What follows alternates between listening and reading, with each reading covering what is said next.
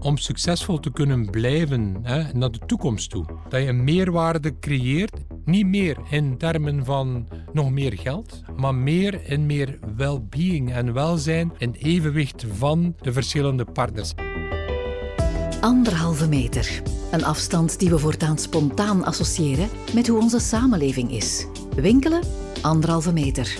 Naar het werk? Anderhalve meter. Mensen aanwerven? Anderhalve meter. Een marketingactie? Anderhalve meter. Van content marketingbureau Spike en radio and music agency Studio Helsinki zijn dit de anderhalve meter sessies. Twee experts helpen interviewer Bart Lombaert dit kader te schetsen. Welkom bij een nieuwe aflevering. Meer bepaald de laatste aflevering van deze podcastreeks.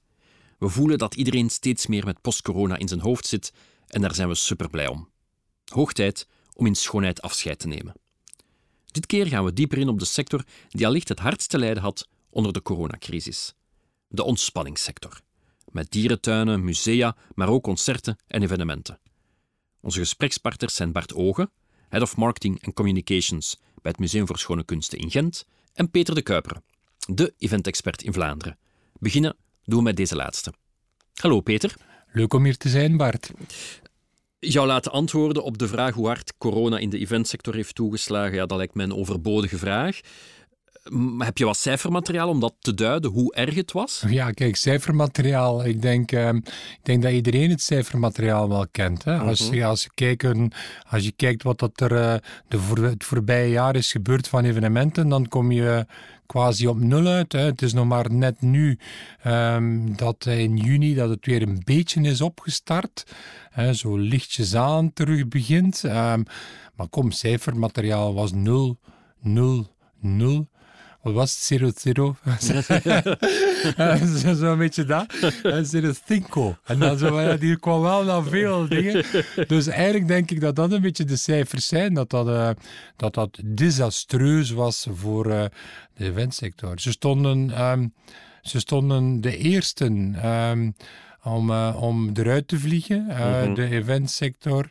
En de eersten zullen de laatsten zijn. Uh, allee, gaan we het nu toch, ja. nu dat we toch, we zitten al in het Nieuwe Testament, het heeft lang geduurd. Dus um, de eersten zullen de laatsten zijn. En het klopt, het zijn ook de laatsten om terug op te starten nu. Ja. En, en ja, qua verlies voor de sector of wat, wat er allemaal verloren is gegaan, heb je daar een zicht Ja, er op? is natuurlijk heel veel verloren gegaan. Uh, langs de andere kant uh, denk ik dat, uh, dat we in, in België, Vlaanderen en zeker Vlaanderen, dat toch wel de eventsector in die mate is gesteund dat ze mm -hmm. konden overleven, hè, met de nadruk ja. op overleven. Mm -hmm. Dus die, veel van die mensen zijn gewoon om, uh, om, uh, om hard te werken en ook soms wat geld te verdienen, hè, soms mooi geld te verdienen en terecht. Hè. Mm -hmm. Maar natuurlijk, uh, dan is opeens terugvallen op 1500 of 2000 euro heel pijnlijk. Maar je moet toch wel zeggen dat de Vlaamse overheid bij momenten uh, toch wel een best heeft gedaan om ervoor te zorgen dat die sector niet volledig uh, um, te gronden gaat. Er gaan er natuurlijk wel kapot gaan. En ik, ik, let wat op wat ik zeg natuurlijk. Hè. Maar je kunt niet zeggen, ja, maar misschien waren die al voorbestemd om. Mm -hmm. Dat is heel, heel, om, heel hey, dat is echt niet doordacht dan. La, laten we hopen dat, uh, dat um, dat ze zullen, dat, dat, uh, dat de goeie en degenen die het echt verdienen ook zullen overleven. Ja, want hoe schat jij de ja, blijvende schade in voor, uh, voor deze sector? Ja, ik denk, ik denk dat dat eigenlijk best wel meevalt. Het is misschien raar mm -hmm. om te zeggen, ja. maar, maar um, ik denk dat blijvende schade voor, voor sommigen Hè? Mm -hmm. Voor sommigen. En dat is dan inderdaad voor sommige bedrijven en sommige personen en artiesten en zo verder. Maar in het totale kader mm -hmm. van de eventwereld en de eventbeleving, denk ik dat er, dat er geen schade gaat zijn. In zoverre mm -hmm. van het zal zich terug herstellen. Ja. En misschien ook raar om te zeggen, hè, um, er zal wat braakliggend terrein zijn. omdat, er, om, omdat er mensen uitstappen, eh, Mhm. omdat ze zoiets hebben van... Het, het was een goede sector waar dat goed vertoeven was, waar hij mooi geld kon verdienen. Het voorbije jaar was, Was dat, niet absoluut niet zo. En er zijn er ook wel een aantal mensen die intussen zich hebben herricht. En Mhm. misschien zeggen van, ja, eventsector, laat maar zitten. Hè. Het wordt... Er is ook veel minder plezier aan dan events organiseren, want Mhm. je moet nu met heel die covid-veiligheid bezig zijn. Dus waardoor dat de fun voor veel mensen er ook uit is. En dat betekent dat er ruimte vrijkomt Mhm. voor jonge mensen, eh, voor jonge talenten. Dus ik denk in feite, om op uw vraag te antwoorden, schade, blijvende schade, nul. Mhm. En misschien zelfs, zelfs iets positiefs eruit komen en terug ruimte voor creativiteit en voor jonge mensen en voor, eh, voor, eh, voor nieuwe mensen. Maar wel individuele schade, wat ook ergens natuurlijk. ja, ja, absoluut. Hoe kijk je zelf naar de maatregelen die de, van de overheid dan, die ja, cultuur, events en dergelijke toch heel lang op slot heeft gehouden? Vind je dat gerechtvaardigd? Ja, ik moet een beetje oppassen natuurlijk, hè, want eh, eh, ik, eh, ik, ik, ik, kan, ik kan ook het petje op. Ik werk natuurlijk als consultant voor Event Vlaanders en, en Toerisme Mhm. Vlaanderen, ben dus Ja, dat- betrokken partij Mhm. eh, ehm, daarin. Maar kom, ik, ik, ik, kan er wel heel, heel objectief in zijn en Mhm. meer nog, net, net omdat ik langs die kant zit. Hè. Ja. Ehm, ik merk wat, dat, wat dat de overheid doet en probeert te doen Mhm. en dat is niet min. Alleen maar wordt er heel veel vergeten. En Mhm. dat is, voor, dat is voor niet alleen voor de eventsector. Dat er in heel die onderhandelingsfase en in heel die maatregelenfase en het, en het, en het terug versoepelen en het terug verstrengen, wordt er heel veel gewezen naar de experten en naar de overheid. hè. En ja, ze zouden moeten en dat en hier. En, Mhm. maar er zit wel ene speler aan tafel die, die een valspeler, en dat is corona. Ja. Bedoel, sorry, hè, dat is niet voor. Het is niet zo dat de overheid of de experten daar zitten van. Wat gaan we nu een keer vinden om de mensen nog wat te pesten en hè, allee, om het ten moeilijk te maken? Nee, nee. Er zit daar een speler aan tafel. Hij zit aan het pokeren, wat al niet evident is om te doen. Mhm. En dan gaat die een speler nog een keer vals spelen. Meer nog, gaat hij gewoon zeggen: Weet je, het is misschien pokeren, maar we gaan nu een keer wiezen zeg, met dezelfde kaarten. Want ik heb betere kaarten. Bestaat dat nog wiezen? Of idee, of?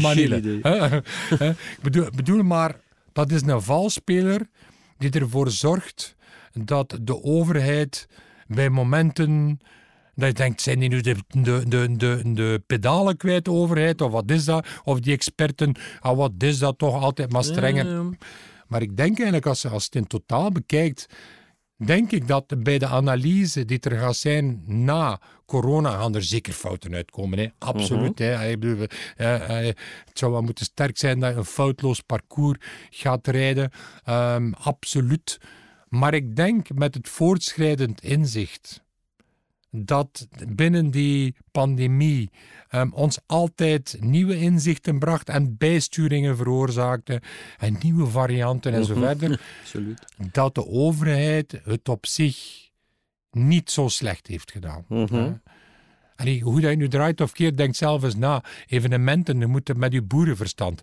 Evenementen blijven gewoon heel gevaarlijke. Ja, of, is voor die valspeler corona Mhm. zoiets van: haha, ik heb ze nu zo ver gekregen dat ze denken dat ik niet meer gevaarlijk ben. Ciao, ciao, ben weg van de kaarttafel en nu ga ik mij even naar, nu ga ik naar de evenementen, wat dan mijn echt speelterrein is. Waar Ja. ik- dus op, op dat vlak denk ik dat de evenementen niet kunnen opstarten, dat dat eigenlijk niet. eh, dat dat, dat, dat ja, bij momenten niet, niet, niet de slechtste beslissing was. Mhm.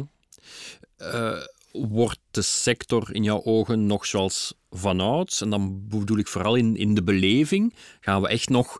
Ja, events waren altijd beleving. Gaan Ja. we daar nog ten volle voor kunnen, kunnen gaan, denk je? Ja, ik denk dat wel. Ehm, ik, ik denk ehm, dat, eh, zoals we ehm, vlug de, de terreuraanslagen zijn, ik kan niet zeggen vergeten, maar achter ons hebben Mhm. Ja, gelaten.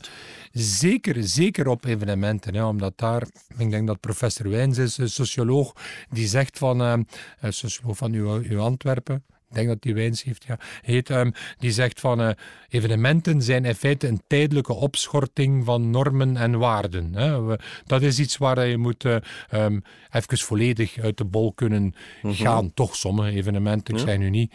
Als je naar uh, een naar lezing gaat van, of, uh, van, ja, de opera of het amoureuze, een lezing over het amoureuze nachtleven van de reuzenmot in het Amazonegebied tussen... Allee, ik bedoel, ja. iets minder. maar dus ik denk nu niet dat ze daar... maar het is net dat feit dat je dat kunt doen... Ik denk dat het nog erger gaat worden. Ja. dus dat we even, als het terug mag de Roaring Twenties. Ja, de Roaring Twenties. En, en uh, dat we... Allee, ja, tuurlijk, wie, wie, wie verlangt daar niet naar? Om even weer alles te kunnen vergeten. Nog even terug naar uh, het afgelopen anderhalf jaar. Uh, in tijden waar fysieke dingen niet kunnen, schakelt iedereen over op digitaal. Ja. Ja, bij events zit je met die beleving, dus dat is toch niet evident. Maar toch zijn er ja, uh, artiesten zoals Travis Scott, zijn er festivals zoals Tomorrowland die wel initiatief hebben genomen. Uh, was dat succesvol? Het was natuurlijk um, hoe, dat, dat je draait of ja, kijk, ik denk sommigen wel. Hè. Je spreekt daar over Travis Scott. Um, ik vond Travis Scott uh, een van de een van de verrassende um, um, online evenementen. En waarom? Omdat um, de fout die heel veel is gemaakt, is natuurlijk dat, dat men dacht van, oh ja, weet je wat, copy-paste. That's it. En dat betekent dat je opeens livestreams had van DJ's die er meer uitzagen als deadstreams. Ja, leeft hij nog? Hè? Zoiets van.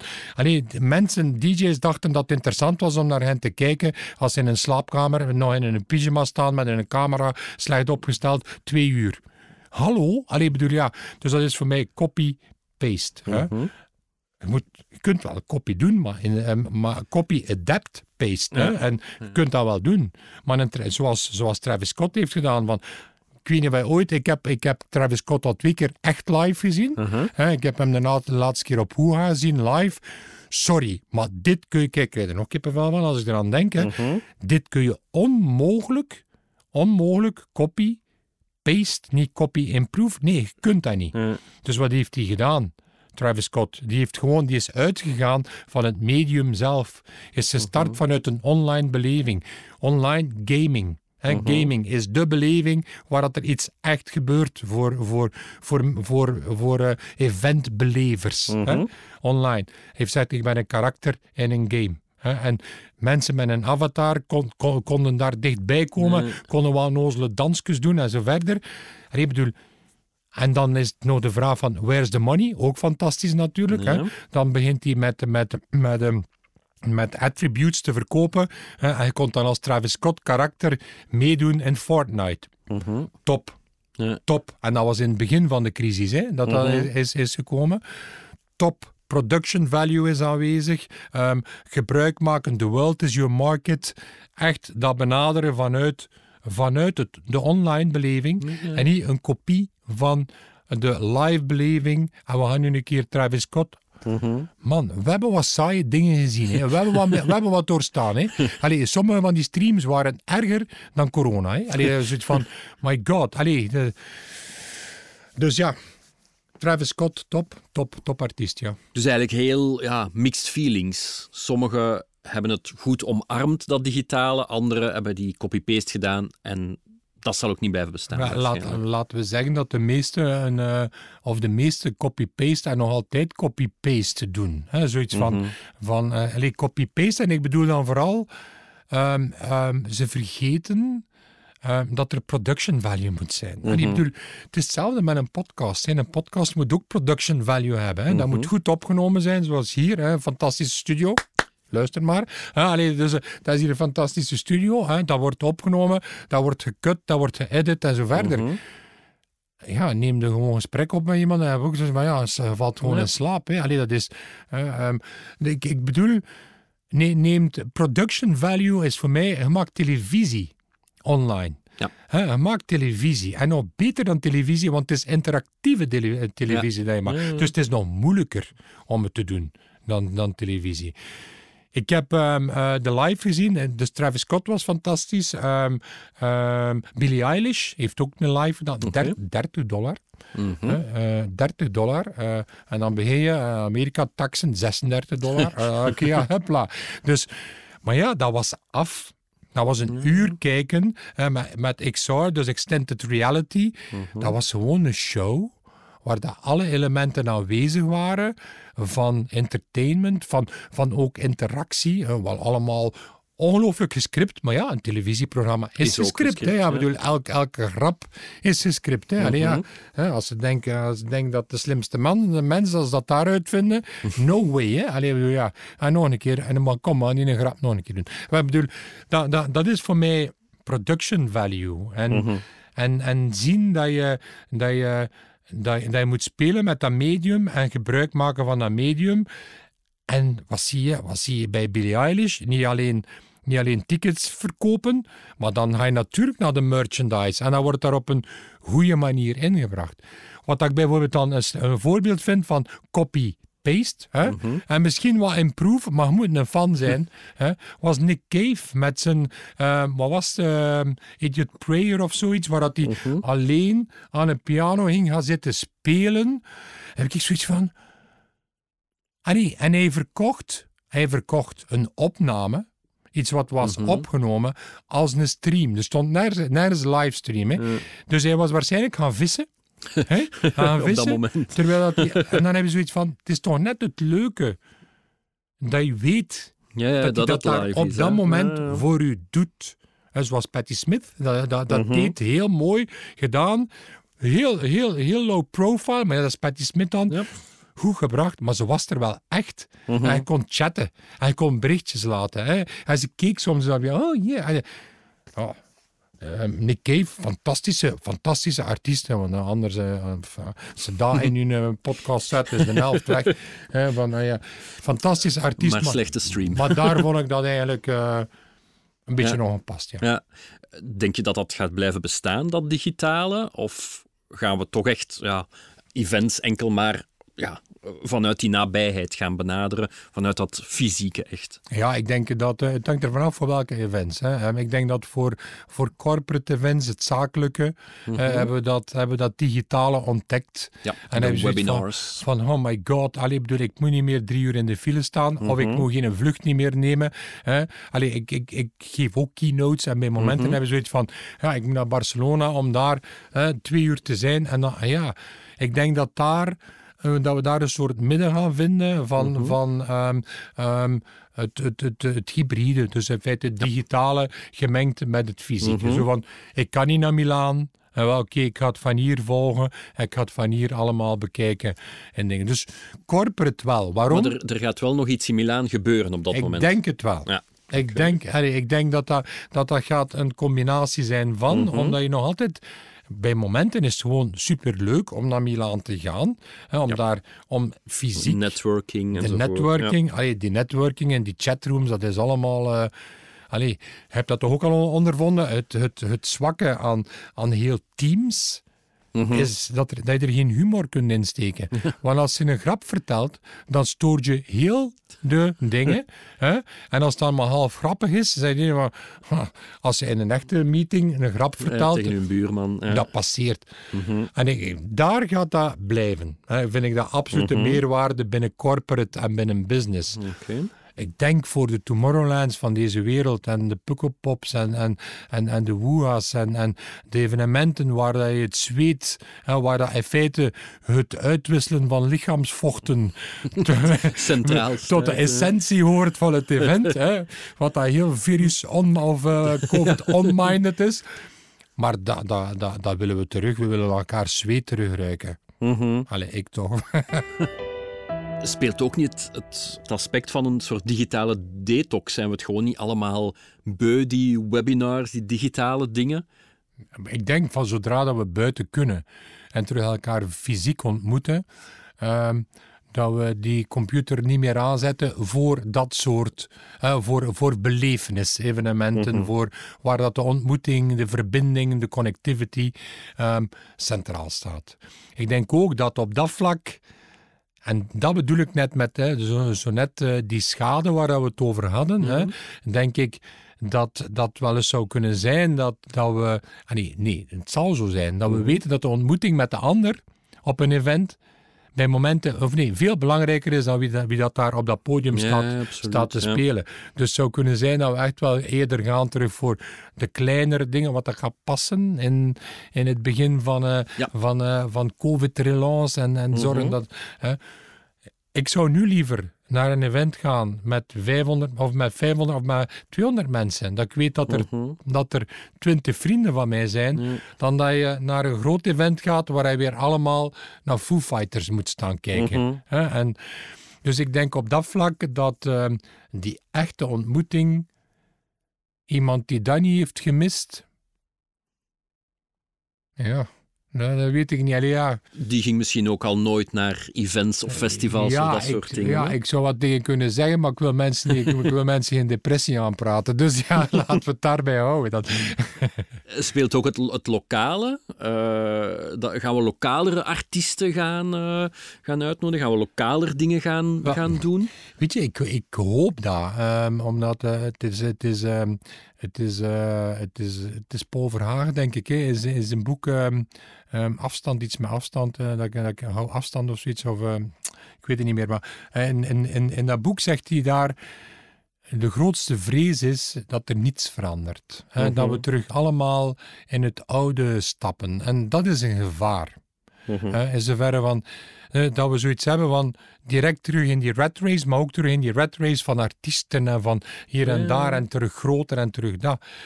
Terwijl dat ik denk dat nu echt het moment zou zijn, en ik hoop echt dat dat gaat gebeuren, Mhm. hè, dat organisatoren zeggen van het gaat niet om de naam, het gaat niet om, het gaat niet om David Guetta of Mhm. David, David Guetta. Dus, ehm, ehm, dus eh, het gaat niet om, om, maar het gaat om elkaar ontmoeten en dat kunnen lokale artiesten best wel eh, een absolute meerwaarde zijn. Dus Mhm. ik hoop het. Ik hoop het.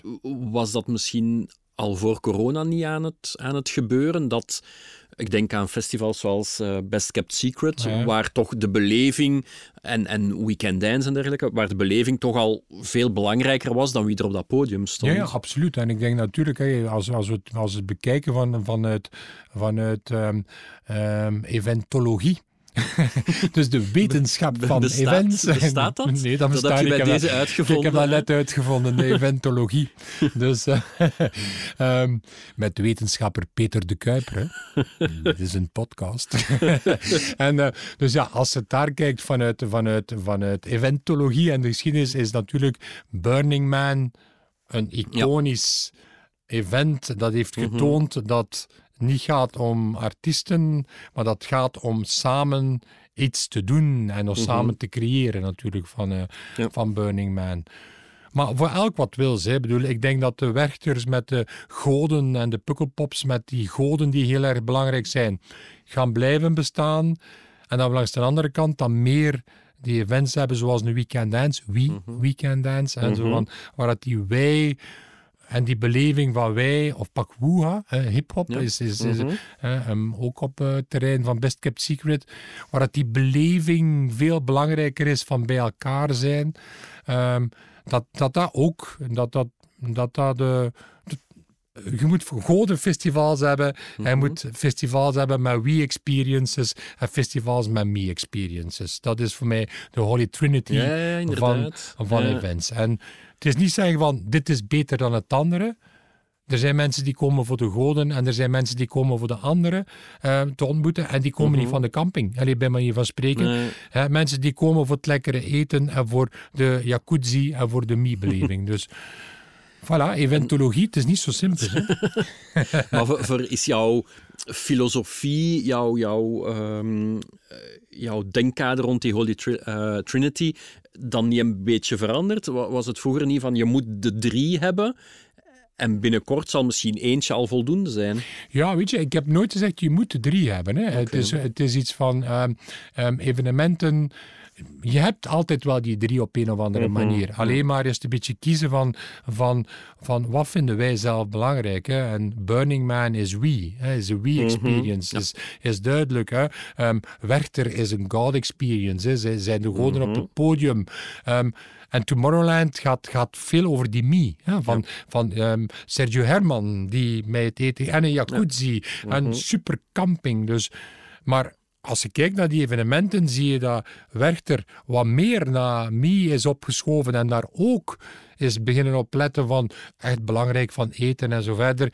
Ehm, en dat, en, dat, en, dat, uh, en dat bepaalde evenementen meer naar wie op. Dus ik denk dat het net is van een evenwicht zoeken tussen, uh, tussen die verschillende um, elementen binnen het event. Hè. En dan krijg je die driehoek van God, me en we. Zie je nog andere evoluties binnen de, de festivals? Het gaat een beetje van, je spreekt over, over Holy Trinity events hè, en dan -hmm. over die God, me en we. Maar ik denk um, dat, dat de toekomst, hè, dat is hetgeen dat ik tot nu toe altijd heb behandeld van events zelf. Maar eigenlijk merk je wel dat events, om succesvol te kunnen blijven hè, naar de toekomst toe, hè, denk ik dat vooral gaat, het belangrijk gaat zijn dat evenementen op een of andere manier um, rekening houden met, um, met stakeholders. En ik bedoel daarmee met, met stakeholders dat ze rekening houden, niet een evenement zien als iets dat op zich staat, maar een evenement dat zich inbedt in een omgeving en daar rekening mee houdt met de bewoners als stakeholders, mm -hmm. met de bezoekers van het event natuurlijk ja. sowieso, mm -hmm. en ook zoveel mogelijk met lokale ondernemers en met de plek. He, zo met, mm -hmm. met de plek. Het is raar om te zeggen, en het is een visie dat ik heb door Toerisme Vlaanderen, omdat ze zo, omdat ze zo um, um, toerisme benaderen, en wat ik een fantastische visie vind, dat je een meerwaarde creëert, niet meer, niet meer in termen van nog meer geld, mm -hmm. maar meer en meer well-being en welzijn mm. in evenwicht van de verschillende partners. En ik denk dat toekomstige evenementen, willen ze succesvol zijn en blijven, dat dat ook moet gebeuren. Dat ze moeten zich inbedden en een meerwaarde zijn. En ik kan daar één voorbeeld bij geven. Mm -hmm.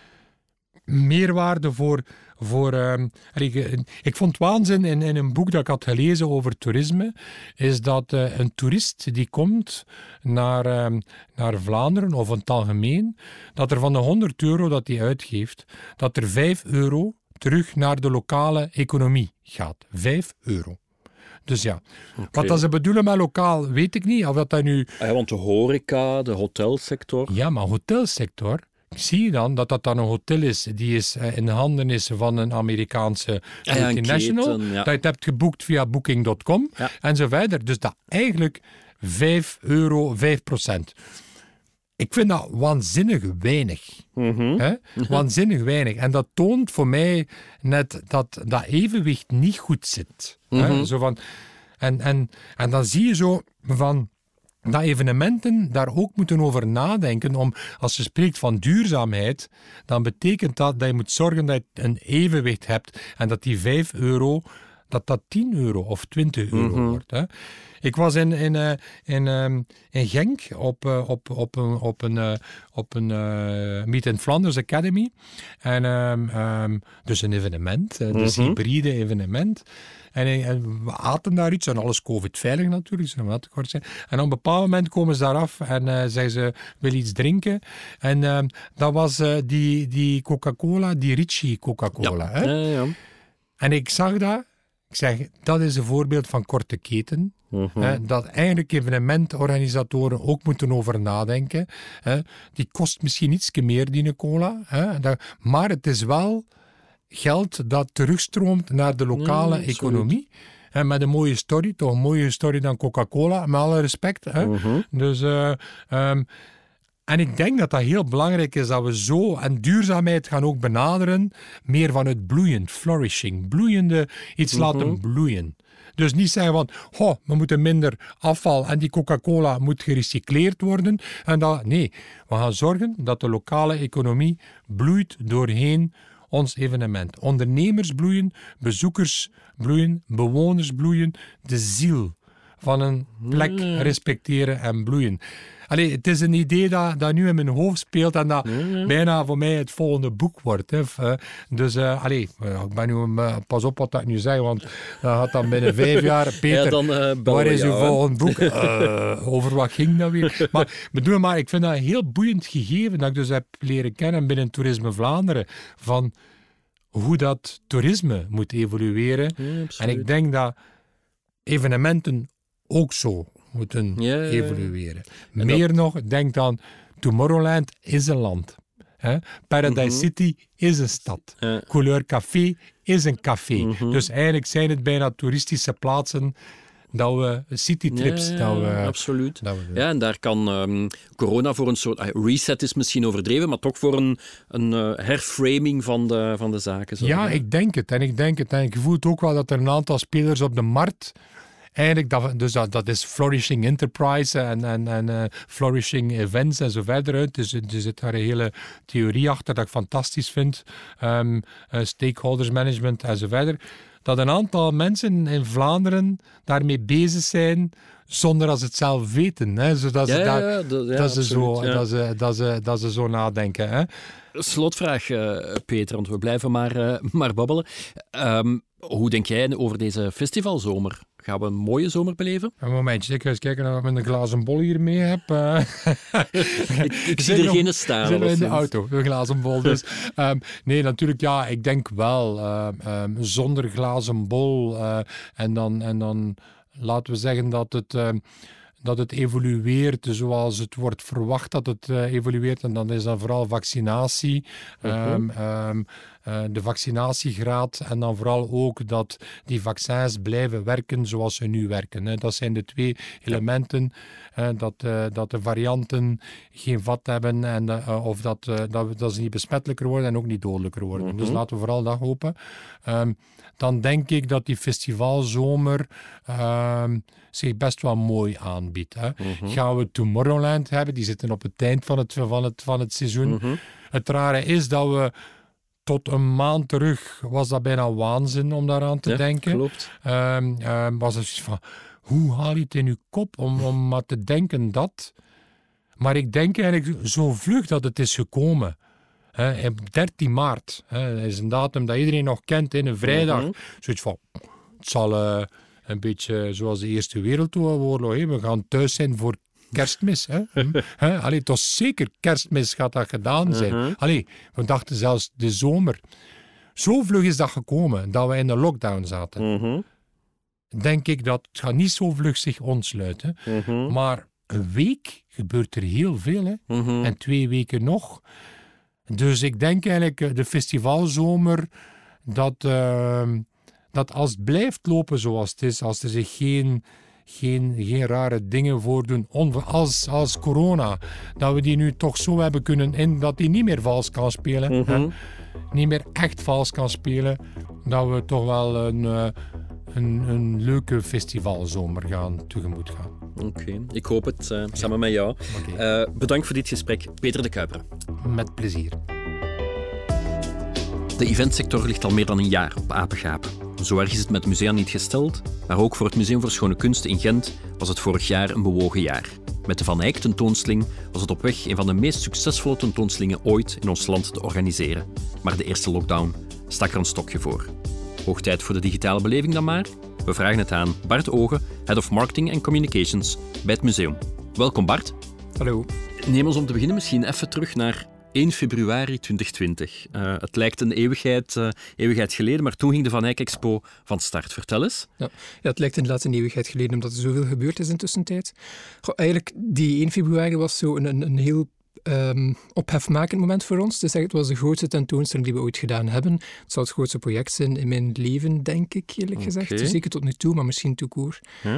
Ehm, ja, we hadden toen eigenlijk vier jaar opgebouwd, vier jaar voorbereid. We hadden net een week met eh 300, 400 journalisten over de vloer gekregen. We hadden overal in de pers gestaan, al nog voordat we open Mhm. waren. Ehm, van Pakistan tot Chili, echt letterlijk overal. En dan doe je deuren open en dan komen daar 4.000 à 6.000 bezoekers per dag binnen. En dat Mhm. dan weken aan een stuk. Dus dat was wel eh, spectaculair. Ja, eh, maar jammer genoeg is het iets sneller moeten Mm. afgebroken worden dan, eh, dan voorzien. Jullie hadden denk ik iets van 130.000 bezoekers al over de vloer gehad. Ehm, we hadden 270.000 tickets verkocht, waarvan ongeveer de helft inderdaad eh langsgekomen was. ja. ja. Ehm, ja, hoe reageerden jullie toen dat nieuws van die lockdown bekend werd? Wel, We waren gelukkig redelijk goed voorbereid. We hadden de bui al zien hangen, dus twee, twee weken voordat we het uiteindelijk wisten, waar we al beginnen scenario's uitschrijven. En ehm, een beetje pijnlijk genoeg, eigenlijk de dagen voorafgaand, hadden we twee persberichten klaar liggen. Eén om te zeggen dat we uitverkocht waren en dat we extra momenten gingen toevoegen als, om meer bezoekers te ontvangen. En eentje om te zeggen dat we moesten sluiten. En uiteindelijk is het dan die tweede geworden. Ja. Ehm, heel bevreemdend. Nu ga je plotseling van 200% werken naar nul. Um, ja, de donderdagavond om, om 11 uur lopen nog mensen op zaal. De vrijdag is het volledige museum dicht. Mag je zelf ook niet meer in die zalen binnen, om de veiligheid. Ehm, en dan hoop je nog te kunnen heropenen, misschien nog een paar weken, misschien nog een paar dagen. Uiteindelijk blijkt het dan helemaal niet meer te kunnen. Um, het was een hele, hele grote switch voor de mensen die, uh, die in het museum werkten, al die, die al die tijd eigenlijk opgebouwd hadden, ook de hele voorbereiding meegemaakt hadden. Heel die rush, we waren ook zes weken aan één stuk door open geweest, mhm. meestal tot elf uur, zeven dagen op de week.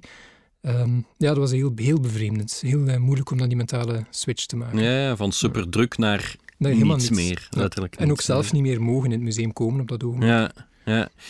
Um, ik denk dat het in totaal ongeveer de helft van de voorziene periode heeft gelopen. De, ja, eigenlijk exact, exact zes weken. Uh, Het ging nog zes weken langer duren. Ja. Jullie hebben dan wel kunnen overschakelen op een soort digitale expo. Kan je even vertellen hoe dat tot stand is, uh, is gekomen?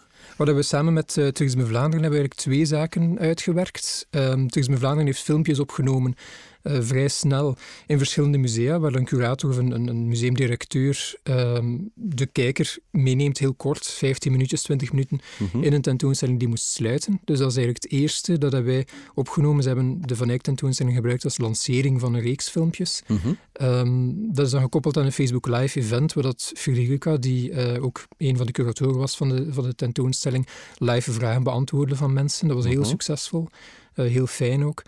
Um, en dan tegelijkertijd zijn we met Toerisme Vlaanderen begonnen aan de, de 360 graden captatie van eigenlijk de volledige tentoonstelling. Dus alle zalen uh, virtueel in beeld gebracht, alle werken hoge resolutie, uh, acht talen, audioguide voor volwassenen, vier talen mhm. voor kinderen. Eigenlijk de volledige tentoonstelling echt op een website geplaatst. Het mhm. ehm, was een huzarenwerk, heeft anderhalve maand geduurd, um, omdat er zoveel gefine-tuned moest worden om zo dicht mogelijk bij de echte tentoonstelling te kunnen komen. Ja, Um, en dat is dan gelanceerd in uh, juni eigenlijk. Dus eigenlijk een tijdje nadat we al normaal hadden, hadden gesloten, ja. reguliere. Maar die is nog altijd toegankelijk ook. Dus dat is eigenlijk al meer dan een jaar uh, dat je die gewoon uh, online kan, kan doorwandelen, nog altijd die tentoonstelling. Ja. En de bedoeling is dat die open blijft, om het zo te zeggen? Um, zolang als, als kan. Um, daar zijn gesprekken nodig met de verschillende bruikleengevers. Al die werken die mhm. daar hangen, uh, sommige van de musea zijn niet zo happig om die dan nog veel langer dan een jaar zomaar toegankelijk te houden digitaal. Um, dus wellicht gaan er gradueel een aantal werken weg, maar zolang het kan, zolang de bruikleengevers oké zijn, blijft die online uh, beschikbaar. Dus eigenlijk ironisch genoeg, op die manier um, hebben we nog veel langer die inspanningen voor Van Eyck kunnen laten doorleven digitaal dan dat het ooit had gekund fysiek. Want drie maanden fysiek was echt het absolute maximum. Daarna moest die, moest die sluiten, hoe dan ook. Een bij, een, uh, bij een ongeluk. Twaalf maanden later is die er nog digitaal. Ja. Hebben jullie daarnaast nog andere digitale zaken uitgeprobeerd? Uh, ja, we hebben eigenlijk uh, het voorbije jaar verschillende zaken getest. We hebben geen groot digitaal aanbod uitgerold als zodanig. Mhm. Eigenlijk vooral omdat de expertise nog een beetje ontbreekt binnen het museum. Dat is een van de werkpunten naar de toekomst. Mhm. Maar we hebben uh, bijvoorbeeld een aantal sessies gegeven voor anderstalige nieuwkomers. de babbeltafels heet dat dan. Dat is met een aantal sociale partners binnen het Gentse.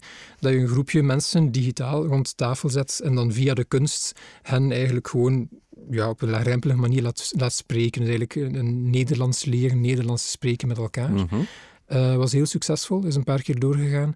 Ehm, we hebben ook uh, regulier in het museum iedere maand activiteiten voor uh, mensen met een visuele beperking, waarbij een gids mhm. eigenlijk uitleg geeft, beschrijvingen geeft van kunstwerken, soms ook workshops. Mhm. daar hebben we ook een testsessie van gedaan online. hetzelfde concept was eigenlijk ook heel, heel succesvol, omdat um, ja, voor blinden of slechtzienden is het niet altijd even evident om naar een museum te komen, mhm. puur praktisch. Je moet een begeleider ook mee hebben. Ehm, terwijl van thuis uit is die drempel een stuk lager.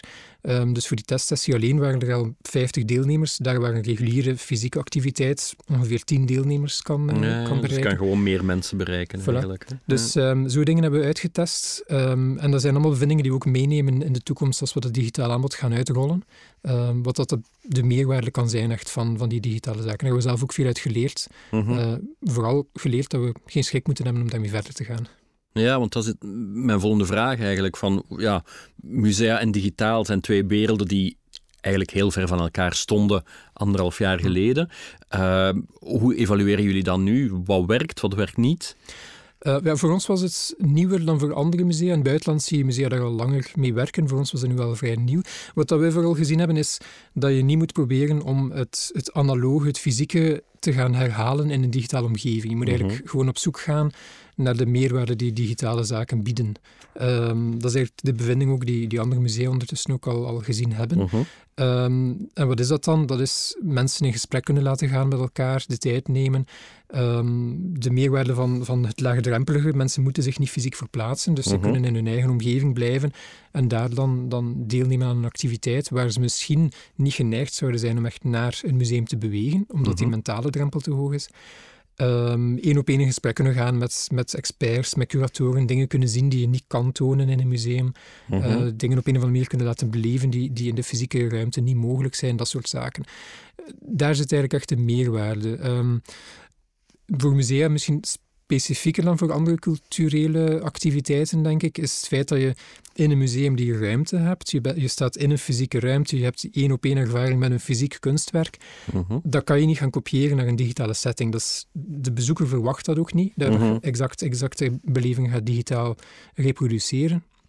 Dus dat hoef je dan eigenlijk ook niet te doen. Het is eigenlijk um, makkelijker op een manier om, om digitaal laagdrempelig kleinschaliger dingen te gaan, te gaan maken, die tegelijkertijd net door een kleinschaligheid, door het feit dat dat zo direct naar de mens één op één Mhm. gaat, um, ja, een grote meerwaarde geeft voor, voor die, uh, die bezoeker. En dat is eigenlijk iets dat we al geleerd hebben met die testsessies te doen ook. We, we waren een beetje geremd om veel digitaal te gaan doen vanuit het Mhm. idee, dat moet meteen high-end zijn, spectaculair, Ja, ja, ja. heel grootschalig, uh, meteen ook duur, heel veel inspanning. Um, terwijl je ziet, eigenlijk kan het met ook voor ons op een eenvoudiger manier Mhm. net zoveel uh, betekenen voor, de, voor de, de deelnemer of de, of de bezoeker. Ja, als je maar de juiste snaar uh, Ja. weet te raken. Ja, inderdaad. Ja. Um, hebben jullie ondertussen al een soort plan voor hoe dat jullie in de toekomst met digitaal zullen omgaan? Daar zijn we nu mee bezig. Um, we hebben samengezeten met, met het team publiekswerking, uh, dat is ook mijn team, Mhm. om eens te kijken wat hebben we nu eigenlijk praktisch nodig uh, van installatie van infrastructuur uh, om op een eenvoudige manier digitale activiteiten te kunnen aanbieden.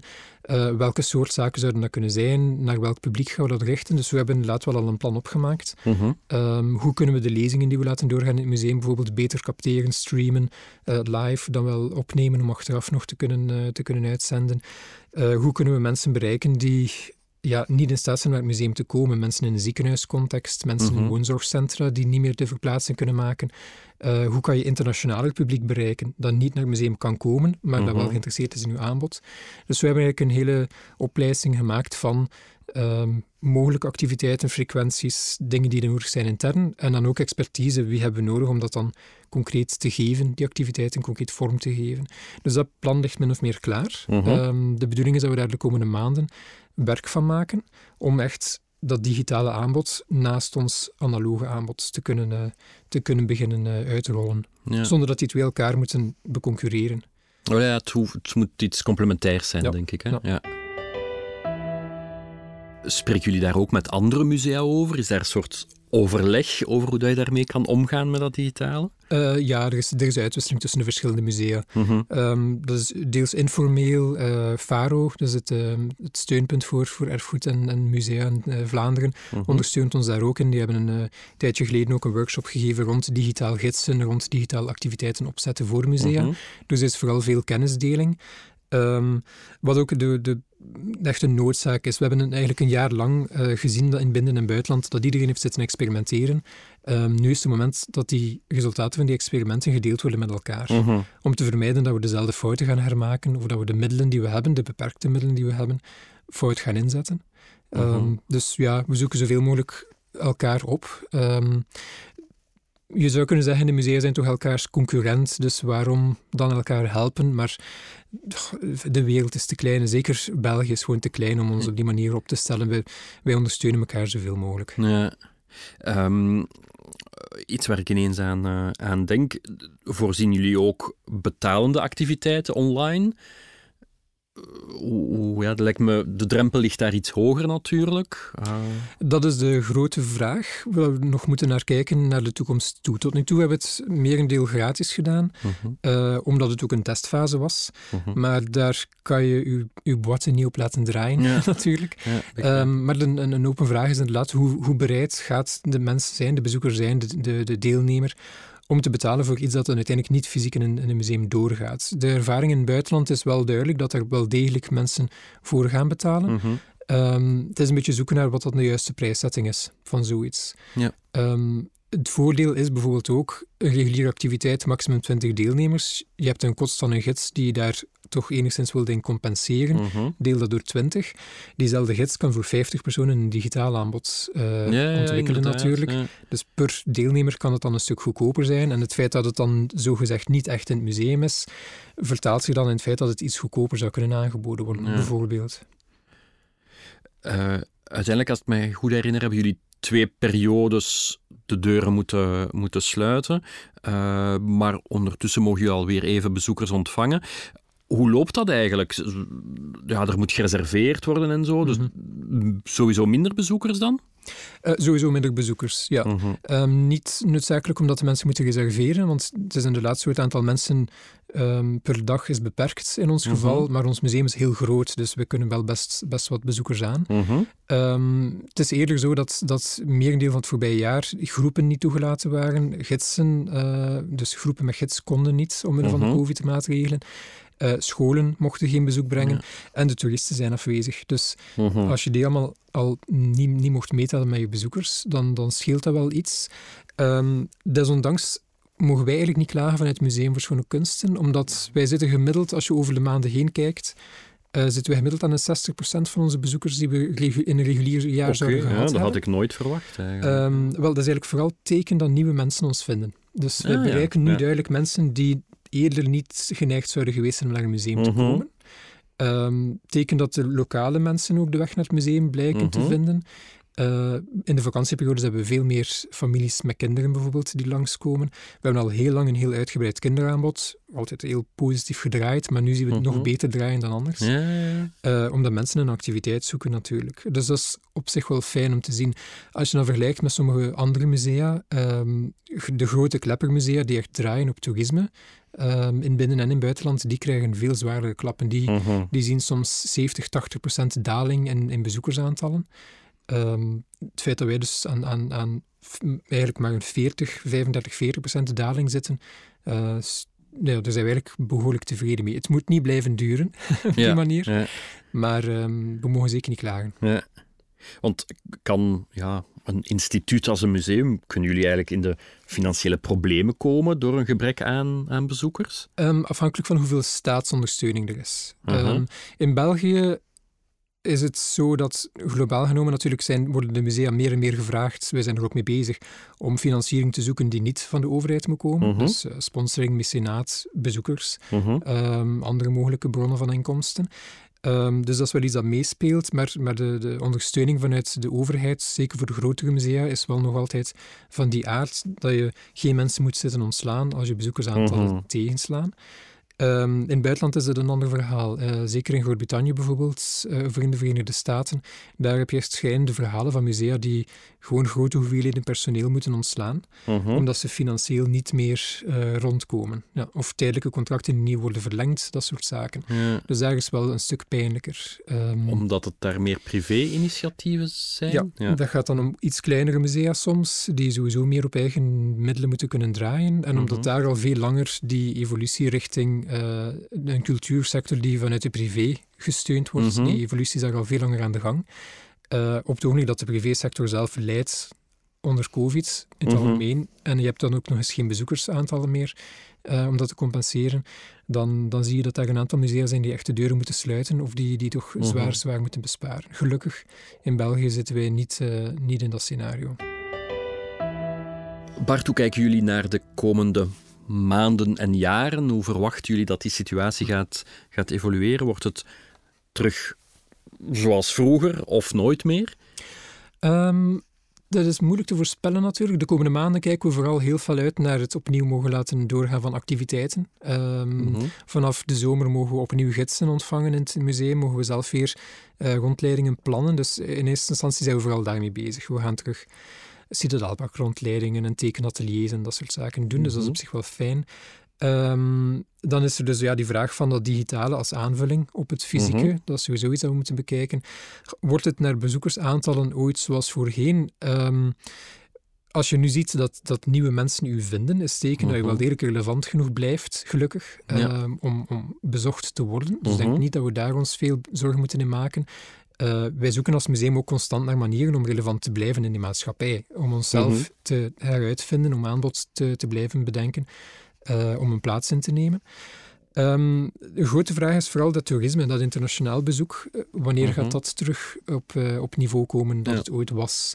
Uh, vanuit de sector gaat men ervan uit dat dat gradueel wel zal blijven stijgen, maar het heeft wel mhm. zijn tijd nodig. Ik denk dat de sector toch rekent op een tweetal jaar, als ik me niet vergis, mhm. om puur op, op vlak van internationaal toerisme weer een beetje te zitten op het niveau van ervoor. Oké. Ehm, ik denk niet dat we moeten ervan uitgaan dat grote tentoonstellingen nooit meer zullen kunnen, of, of grote mhm. evenementen nooit meer zullen kunnen. Um, het is eerlijk zo dat we moeten stilstaan bij Ehm, de mogelijkheid, de waarschijnlijkheid dat dit soort crisis, uh, want het is uiteindelijk ook het is een gezondheidscrisis, maar het is aan de, aan de basis eigenlijk ook wel een ecologische crisis. Mhm. Die gaat waarschijnlijk frequenter kunnen voorkomen de komende mhm. decennia, als de kans reëel dat dat nog eens herhaalt. Mhm. Hoe dat je dan als sector daarvoor klaar bent. Als het opnieuw gebeurt, sta je klaar om dan uh, een alternatief scenario achter de hand te hebben. Eerder, eerder dat soort, soort, zaken, denk ik, gaan we moeten meer rekening houden. Maar we gaan er wel vanuit dat we gradueel, al, al zal het een tijd duren, wel opnieuw gewoon mooie groepen mensen kunnen ontvangen mhm. en kunnen warm maken voor hetgeen dat we hen kunnen bieden. Ja, want hebben jullie nu al in 2022 of 2023 ergens een grote tentoonstelling gepland? Um, 22, 23 is een feestjaar, een dubbel feestjaar voor het museum. Uh, Het museum bestaat dan 225 jaar en onze vriendenvereniging bestaat dan 125 jaar. Okay. Uh, dus we zijn aan het kijken om, om toch, uh, een, een, toch minstens één, misschien twee grotere tentoonstellingen te organiseren tijdens die periode. Um, dat is allemaal nog koffiedek kijken, uh, wordt uh volop vormgegeven. Zal sowieso niet de omvang kunnen zijn van een Van Eyck. Um, dat is nu ook niet echt de bedoeling. We willen ook veel kleine dingen kunnen doen met, met de mensen van, van het Gentse zelf. Um, maar ja, we blijven wel plannen naar de toekomst, absoluut. Uh, kwestie is gewoon van daar telkens een soort fallback-optie te mhm. houden. Uh, stel dat het niet kan doorgaan, stel dat er zich een ramp voordoet. Ja, wat ga je dan doen uh, als, als, als, uh, als tijdelijk alternatief? Dat is iets dat denk ik vanaf nu altijd in ons achterhoofd gaat zitten. Ja, wel veel succes ermee de komende jaren. En hartelijk dank voor dit gesprek. Bart Oga. Bedankt. Uw beste luisteraar, dank dat u erbij was. En met deze aflevering komt onze podcastreeks tot zijn einde. We hopen dat u er inspiratie in gevonden heeft en moed uitgeput heeft. We wensen u heel veel succes in uw sector de komende jaren.